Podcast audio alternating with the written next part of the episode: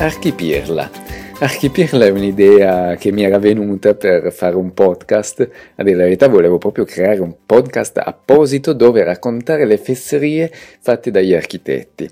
In realtà ancora non l'ho, non l'ho creato, però inizio a raccontarvi qualcosa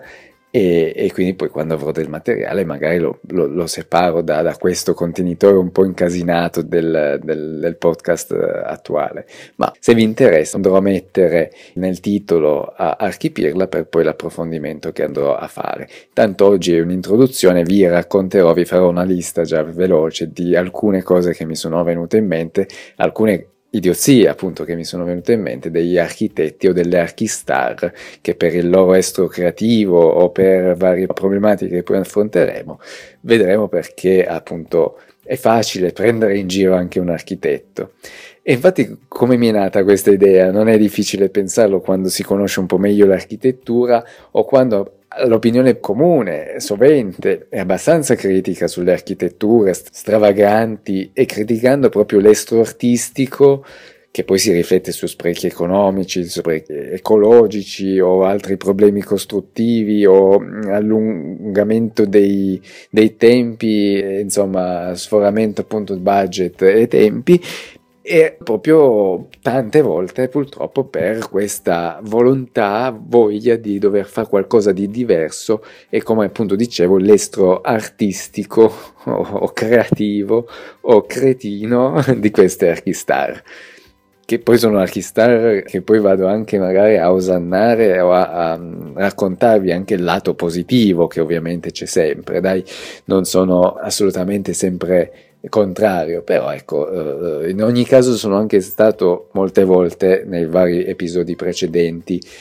anche molto critico tante, su tante cose che, che, appunto a me non, non stanno tanto bene, di cui non sono molto favorevole.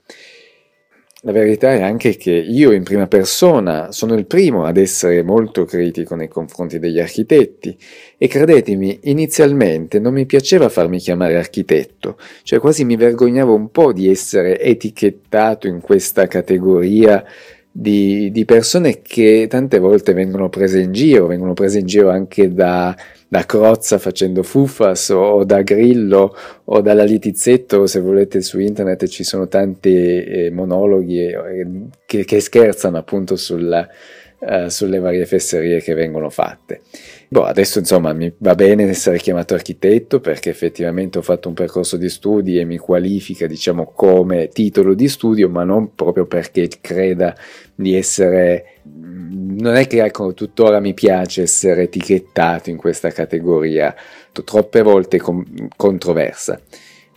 In ogni caso, oggi è una breve introduzione, come vi ho detto vi farò un elenco così veloce di alcune cose che mi sono venute in mente e poi magari vado ad approfondire alcune di queste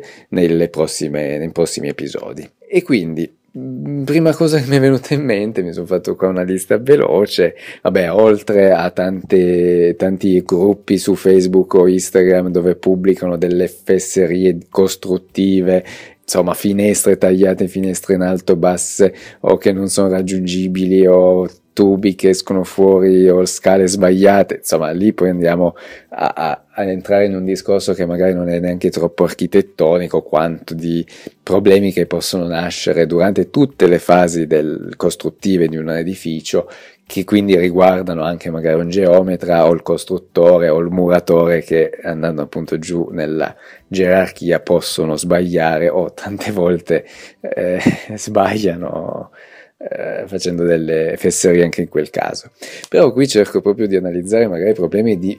studi più grossi, studi più importanti. E appunto come vi dicevo la prima cosa che mi è venuta in mente è Calatrava, Calatrava che pur quanto apprezzi la sua architettura, ingegneria molto bella, ve ne ho parlato in una sua biografia, però ecco ne ha già fatte di fesserie, tra cui una anche in Italia che è il ponte di Venezia, l'avevo già raccontato di tutte quelle problematiche burocratiche che ha anche avuto, perché effettivamente ha costruito un ponte che non funziona granché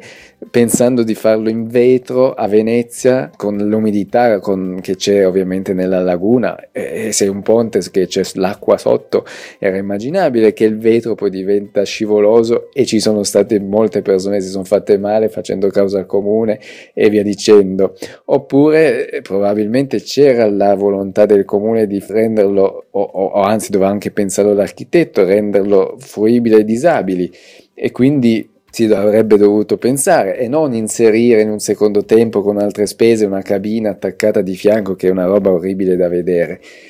E ecco, insomma, questo è già un esempio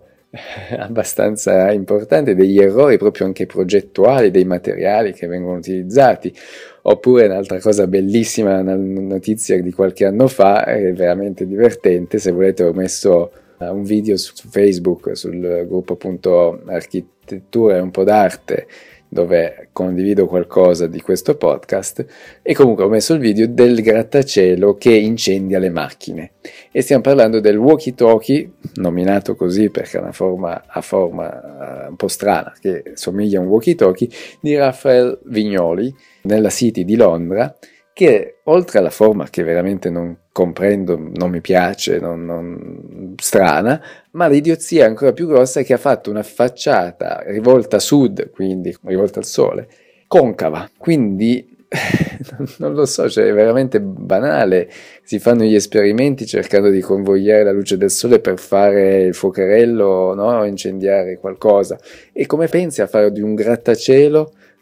esposto a sud con la facciata concava? Che ha avuto il problema di incendiare o addirittura incendiare comunque sciogliere delle macchine nei pressi o come lo vedevo nel video c'era poi chi scherzava e cuoceva le uova ed effettivamente si cuocevano le uova perché raggiungevano delle temperature elevate quasi anche a 90 gradi poi è stato risolto, sono stati spesi altri soldi, sono stati messi dei brise soleil o frangisole, insomma il grattacielo è ancora lì, però insomma. e a proposito di grattacieli, eh, mi viene anche in mente di tutta questa sfida di averlo più lungo, eh, di averlo più storto, più strambo, sto parlando di grattacieli ovviamente, ma mi vengono in mente tutte queste forme falliche che, che vengono costruite nelle città, ecco, molte volte, troppe volte anche si, si, si, arriva poi un po' alla, alle stranezze un po' paradossali, appunto cercando questa sfida sempre del, dell'averlo più lungo o più strano. E a proposito del più strano, eh, mi collego a, a, grattacielo di Rem Koolhaas fatto a Pechino, anche questo mi pare di averne parlato nella biografia che avevo fatto, che e ha una forma stranissima, cioè irreale,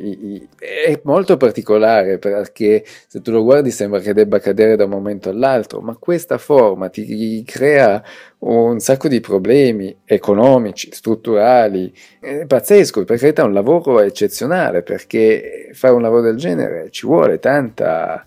uh, volontà però capite che non, non, secondo me non parliamo più di architettura, ma anche appunto di fesserie e così.